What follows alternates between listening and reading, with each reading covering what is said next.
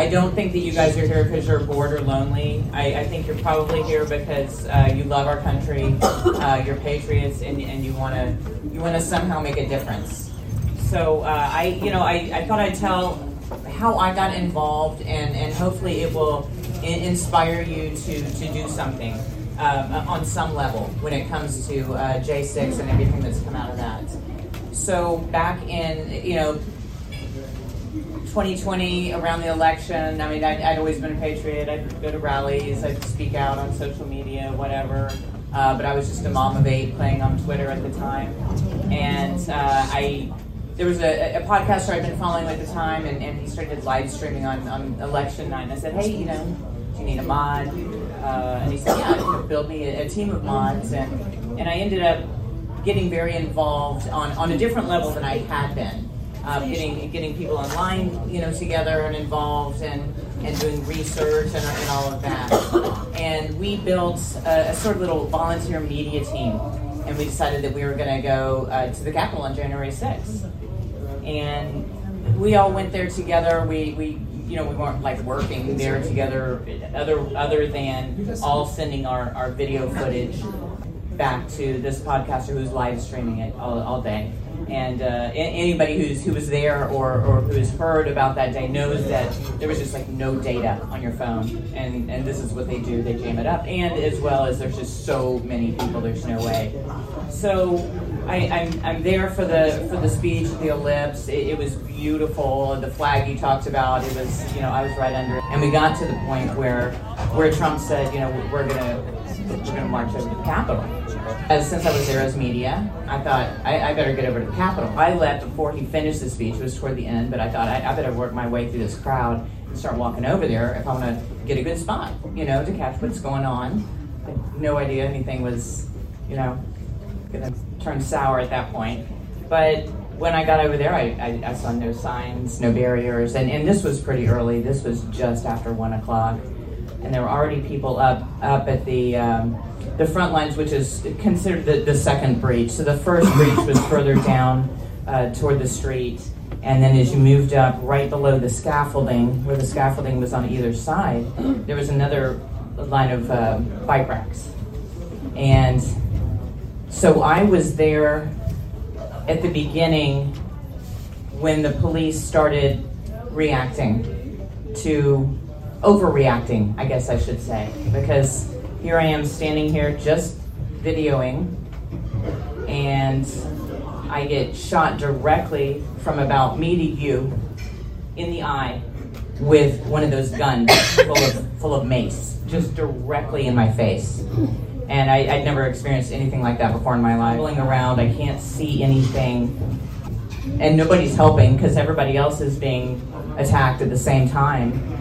And, you know, finally I had to grab someone and say, I can't see. And I knew there were stairs, and I was afraid I was going to fall down these stairs that go down to the street because I can't see anything at all. Finally, someone, you know, poured some water on my face, which is, is not the best thing uh, at all. And, uh, and, and gave me a a t-shirt. And so, it, you know, I went back down to the street. It took me a while to, to recover from all of this. And, and I get back up just in time to, to video this, this second breach happen.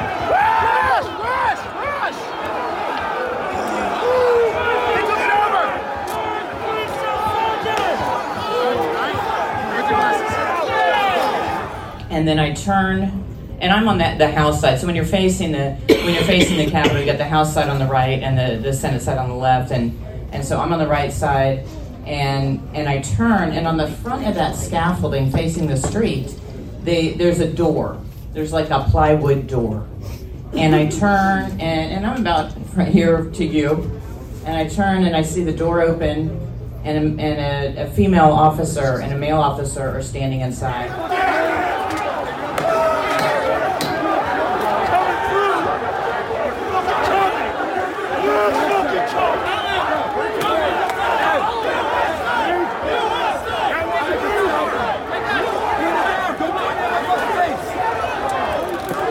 Sudden they just step back and there's there's metro police that have just shown up and they're they're everywhere. They've just come up on the side but they're just milling around not paying any attention to us. They step back open the door and just let us go in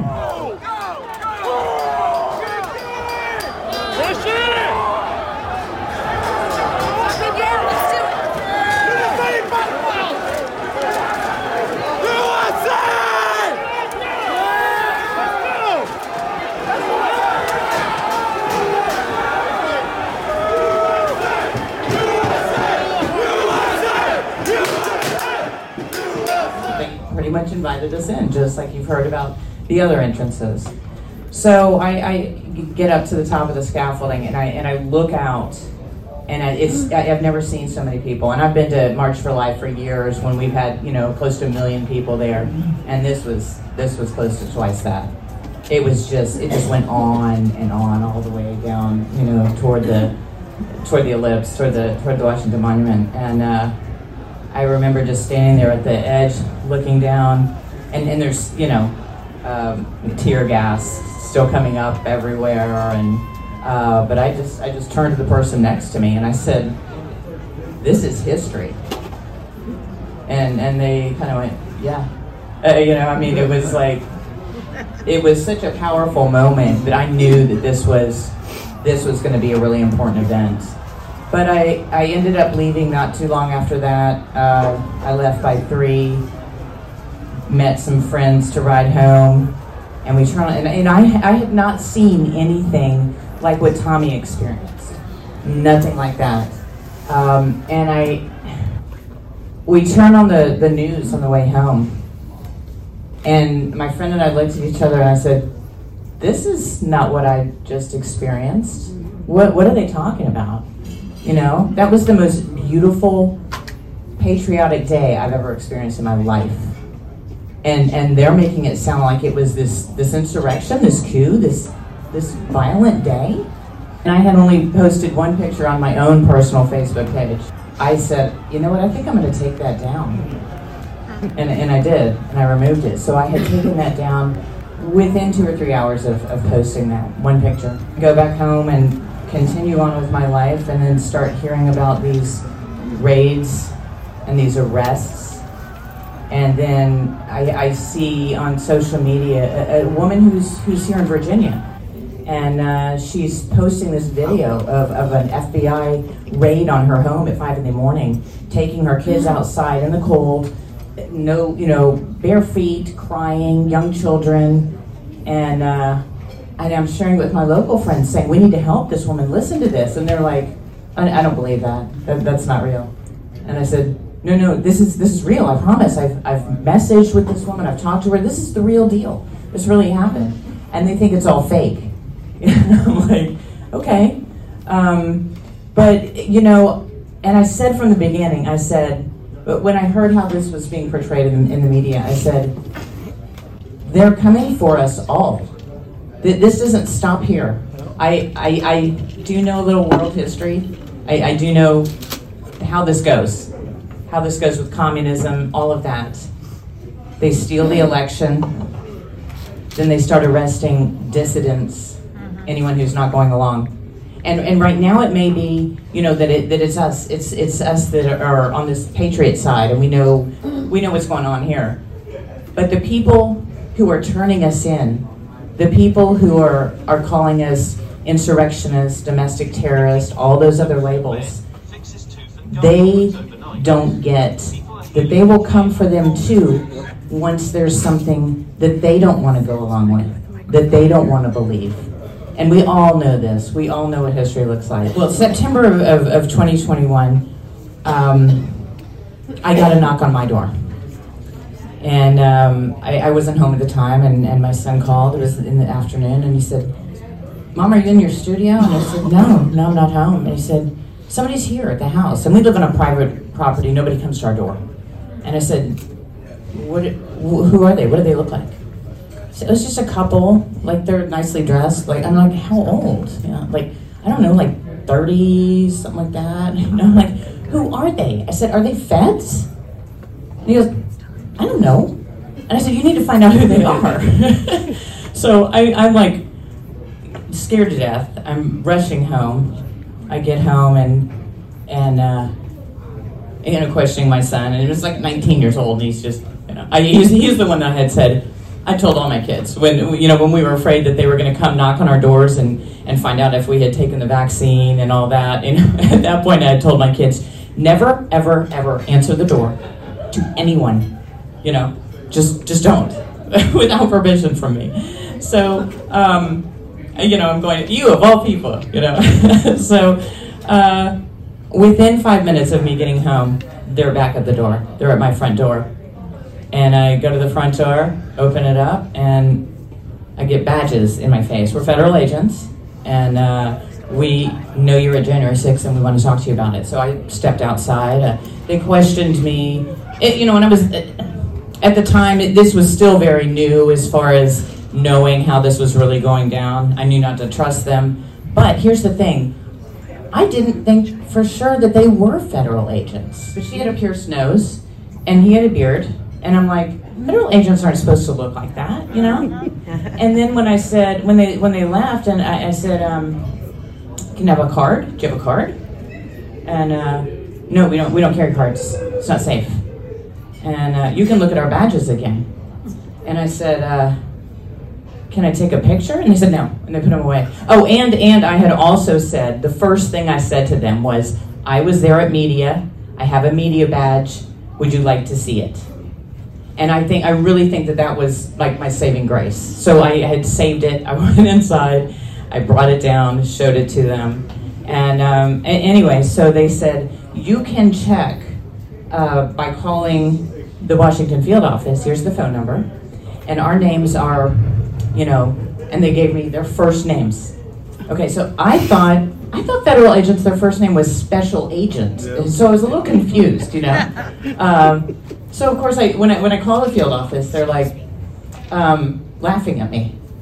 You know, yeah. So I get an attorney involved because I'm scared to death. You know, and the things that go through your mind when you're when you know what's going on. You, I, I, I even went to the point of, should I run? I mean, I was that scared. So. Um, I, the attorney too. He starts trying to look into. He, he's trying to find out if they're they're real agents he's not getting any response. He doesn't know what's going on. So this goes on for two months. Two months later, in November, I guess, of, of 2021, the same two agents show back up at my door. Well, at that point, I said, You can talk to my attorney. And they're like, Oh, we, you, you said we could, you, you would talk to us. And I went, Uh uh I said, Things have changed. And uh, I, I, ended up having to sit down uh, at the FBI building and, and be interviewed uh, with my attorney for like an hour and a half, and uh, they their whole line of questioning was, uh, what was the plan? Who were you working with? They were looking for this big plan. Who was working together? And I'm thinking, everyone I knew that was there, we were just there like because we were using our free speech because we believed the election was stolen and and we were doing what we always do. We protest. We go to rallies. So um, it, you know that that at the end of it, uh, they they just wanted my video, and uh, at that point, I was like, sure, you can you can have my video, and uh, as far as I know, that was the end of that. Uh, you know, who knows? who knows? Because uh, I certainly have not been quiet uh, about any of this. And that at, at that point, um, I started to focus more and more on uh, the the January 6th, just focusing on that. And by uh, August of, of 2022, I decided I wanted to do, you know, like a five day a week update. And so that's when I started my podcast, Justice in Jeopardy, last August. And that started out as a 20 minute, uh, five days a week update but it, it, it, quickly grew to more than that. Um, I started averaging about 45 minutes a day. I've had, had some that are um, an hour and a half. But at this point, I have, I have um, I've interviewed over 60 of the J6 defendants, many of those several times, as well as uh, many of their family members, other people who were involved on the front lines, um, like like Tommy and, and Tammy, and uh, many of our good people who are who are just fighting this on a daily basis. But you know, my, my mission is to, to bring awareness to this, to educate the public. And I mean, that's the only way that we get justice. We have to have truth before we get to justice because we, we, we can't get there without it. And so my, my podcast has been a platform for their voices, for the voices of the voiceless, for those who are unheard. Um, and also, you know, our, our, J6 community, it's, it's like family. And anybody who's involved in it will tell you like that. Uh, we just really are a family.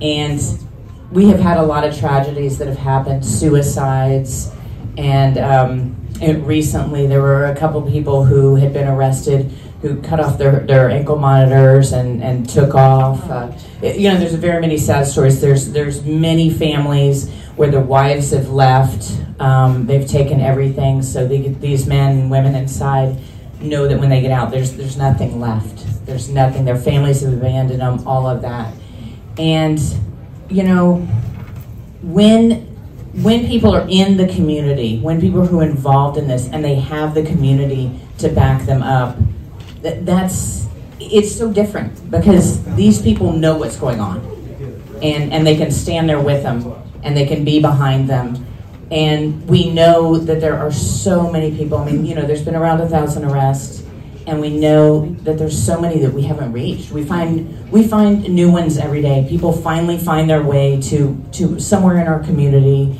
and then it's life changing for them. We've seen that happen with families along the way. So that's another reason that I that I keep doing the podcast is because I'm hoping that these people who haven't heard that there's this community, that there's other people like them, will finally hear and they'll finally know and and we'll finally be able to help them so that they don't end you know something tragic happen in their life. That they that they have hope and that they have strength and they and then they have courage to come forward and tell the truth because I truly believe if you know we didn't have these attorneys especially who from the very beginning were like oh shh don't talk don't talk mm-hmm. if everyone that was going through this had stood on the rooftops and shouted the truth yep. if we had done that from the very beginning this would have ended a long time ago so I, I you know I, encourage you guys to uh, you know the Tucker thing is has been a good start it's really woken up a lot of people and we've got things like that happening. But I think as far as uh, getting getting the truth out and humanizing all of these people going through this, um, sharing sharing things like my podcast that have these people telling the stories in their own words can really really make a difference. So I encourage you to to watch these episodes um, to learn about all of these different families and. Uh, yeah, I, I have, John Mellis has, has been on, on my show several times. He's kind of a regular, um, as are all the guys in the DC Gulag. Uh, and, and, you know, I've just, these people have all become my friends. You know, I never in a million years, first of all, thought I would be in front of a camera. Um, second of all, um, that I would be fielding calls from federal prisons all day long. I just got to the point where I'm like, I, I can't get this right. I mean, at first it was like, oh my gosh, okay, I got to help them all. I got to help them all. And, and then it finally gets to the point where you're like, I, I've got to do other stuff because it, it's become my life 24 7. And I wouldn't be doing anything else. I, I would not because I'm so passionate about it and I think it's so important. And the reason I'm in this is because, as I said, I truly believe they're coming for us all. And I'm doing this for my kids, I'm doing this for my grandkids, and I'm doing this because I want to see our republic restored. And there's no way we can do that if we don't work together and we're not loud and bold and getting the truth out there. And that's the only way that, that we win this. So, you know, I, I appreciate all of you so much because just, just being here means that you are, you're fired up, you know what's going on and you you want to somehow stop what's going on in this country, the tyranny and everything else. My initial interview on my Sovereign Souls podcast, and it was uh, a guy named uh, he went by Pyanon on online, but his name is Joseph Thomas. He got out on bond uh, when he was first arrested. Which was in uh, May of 2021. And I came across him online and, and said, you know, will you come on my podcast and tell your story? He said, well, I, you know, I've, I've got 10 charges. Um, I'm out on, I'm out on bond and I, uh, you know, I saw a recording of the guys in DC singing the national anthem, and they do this every night at nine. And he said, I, I feel guilty that I'm not in there. I don't understand why I'm not in there like everybody else. So I'm starting this campaign. Um, it's going to be hashtag Sing for Freedom, and I want to get, I want to, I want it to increase the patriotism in this country. I want it to bring awareness to what's going on. Uh, so he started that campaign, and, and I just jumped in with him with that at the very beginning. And my son here, Charlie, he's got he's got a switcher. Stand for a minute, Charlie. Stand up for a second. I want to show him. So he, he sings. Any of you who have seen it, he sings with me every night. It's kind of become a thing for us. And so we uh, we record we record the anthem together, and, uh, and, and we post it on social media with hashtag Sing the number four freedom. And um, guess what? It's nine o'clock right now. Would you guys like to sing the anthem with the guys in the sun? Yes.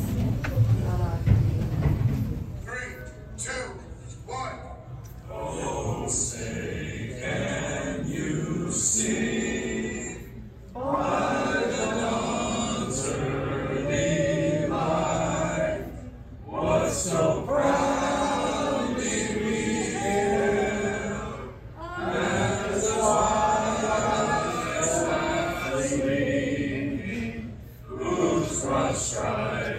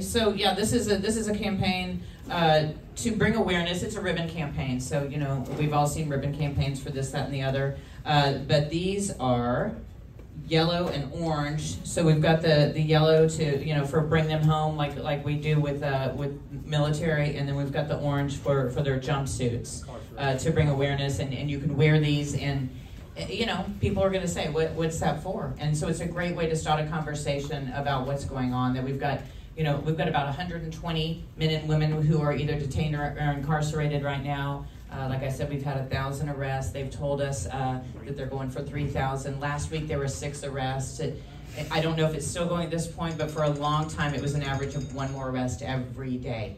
Which is what they so, got to do to get to 3,000. Yes, that's that's how they're going to get to 3,000. I, I, was at uh, CPAC uh, week before last, and we had a, there was a big Brazilian um, yep. uh, presence there. Mm-hmm. Uh, Bolsonaro was there and he spoke, and uh, I, I, had the opportunity to meet several of, of these these Brazilians, uh, and wow, I mean they they know what's going on. So I don't know if, if you guys know, but but we had January 6th. Well, they had January 8 a year later. Same thing, same thing. And uh, I just had the opportunity to to interview a few of these people and I'm in the mi- middle of editing right now, but I, I, should have within the next couple of days uh, a podcast coming out that's that talks about what's going on, and they are like, you know, this is the last bastion of hope, and they they're coming here and they're saying, you guys work together with us, work with the Brazilians, let's let's end this in both countries and let's turn it all around. So I highly recommend uh, watching this this episode, and uh, and I'll have more of those going forward because I'm I'm really going to try to delve into like the the political persecution that's going on in so many things right now in so many places. Did you ever find out why they wouldn't give you the name? Yeah, why wouldn't they give you, you the name? Did you ever get any resolution on that? Um, no, actually, when they came back the second time, uh, you know, and they they said, well you, you told us we could come back. And, and that's why I said, no, things have changed. And, and, then, and then I said, you know, at this point, I've had to put out money for an attorney that I don't have. I use them. And, and I said, And that was just to find out if you guys were even real agents. And and they said, um, "What do you mean? We gave you your names." I said, "You gave me your first names." And then they're like, "No, we didn't." So so I think that this is this is the conclusion I've come to about why they looked like they did is because they were pulling agents off of everything. Yep, Exactly. They were pulling them off child trafficking. Yep. So these people were probably undercover. Yep. And and that's why they look like that. And and they just can't give their names.